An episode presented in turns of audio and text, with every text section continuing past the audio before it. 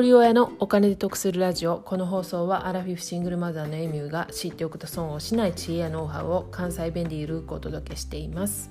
皆さんいかがお過ごしでしょうか？今日は自己投資にいくら使っていますかっていうお話なんですけれども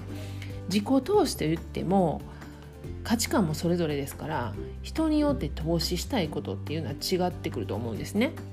で自己投資にどういうのがあるかというと例えば体を鍛えるためにジムに通うとか健康を保つためにサプリを飲んだり定期的に検診を受けたりするとかまた知識を増やすために、えー、セミナーに通ったりだとか、まあ、読書するとかそういったことになるんですけれども私自身は知的好奇心が強くて、まあ、何かにつけて疑問に思ってるんですよね。なんでとかどうしたらそうなるのとか、まあ、思考するのが好きなんですけれども私の場合の自己投資は知的好奇心を満たすための投資がほとんどです。実際どのような自己投資をしているか具体的に紹介したいと思うんですけれども全部で8個あります。もう8個も聞いてられへんわっていう方はもうここでちょっとひっそりあのフェードアウトしてもらったらと思うんですけれども1つ目メンタリスト DAIGO さんの D ラボ。動画配信プラットフォームなんですけれどもいつもね DAIGO さん YouTube で配信されてるんですがそこでは話してないさらに深い内容をこの D ラボっていうところで配信されてます。これ月額599円です。で2つ目、えーと、西野昭弘さんのエンタメ研究所これは Facebook なんですけれども毎日2,000文字から3,000文字の記事を投稿してるんですけれどもそれだけじゃなくてその Facebook の中では、まあ、いろいろ、えーと、そのエンタメ研究所に入られてる会員の方とつながったりだとか Twitter 上で交流ができたりだとかこれが月額980円。それプラス YouTube で月額590円の、あの西野さんの家にゲストが来て飲みながら語るという番組がやってるんですけどそれにも入ってます。3つ目 Voicy のワーママハルさんのプレミアム会員です。これは月額800円。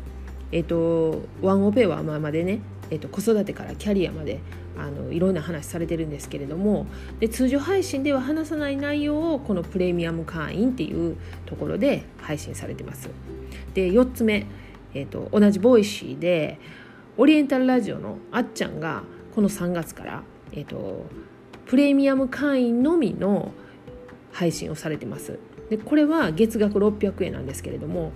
YouTube 大学で配信されたものと同じものがねあの Voicy で配信されるんですけれども YouTube だとどうしてもやっぱし見ておかないといけない Voicy だともちろん音声配信なんで、まあ、音質もいいですしあの子どもたちにもね聞かせたいんでこれリビングでずっと流しっぱなしにしておこうかなと思っています。で次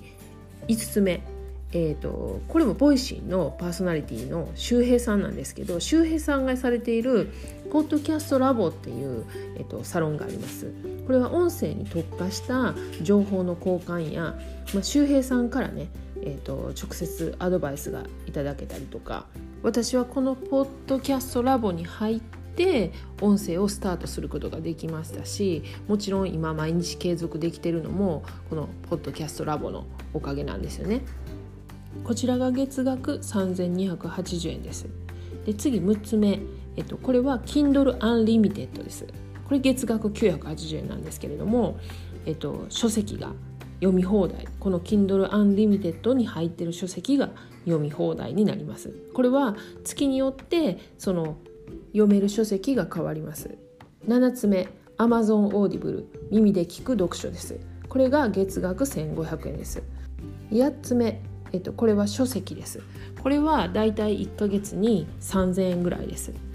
でトータルで1ヶ月1万2500円ぐらいになります。でこれね一人親の 低所得の家計ではねこの金額はなかなか大きい。でも私はね、まあ、物欲がないんですよね。物をあまり買わない。あの服などもめったに買わないしあの気に入ってるものはやっぱ結構何年も着てます。こういう価値観はねここ数年前からでねまあ実際ねそれまではねもちろん車も持ってたし外食も多かったですし必要のないものもね結構たくさん買ってました。でもなぜそのような価値観になったのかあの過去回の46回目の放送でね寄付の市場と意識の変化という放送をしてるんであのよかったらそちらも聞いてもらいたいんですけれども今は一人親なんでね社会保障を受けてる立場なんですよね。で今後はね社会貢献もしていきたいですしやっぱり子どもたちにもそういう姿を見せたい。で子どもにね世界を知ってもらいたいし、まあ、多様性も含めてね多くの価値観も知ってほしい。で人生1回しかないんで思う存分自分自身の人生を満喫してほしいと思っています皆さんはどんな自己投資をされてらっしゃるでしょうか？ということで、えーと、ご紹介した8つの自己投資リンクをまた概要欄に貼っておきますんで興味がありましたら覗いてみてください。経済的な理由もさることながらね時間的余裕も含めて今のところまあこれが限界かなと思っています。あまり広げすぎると翻弄されてね方向性が定まらないのでちょっと当分これでいってみようかなと思っています。番組に対するご意見やご感想などございましたらコメントやレターでお寄せください。では最後までお聴きいただきありがとうございました。今日も笑顔で。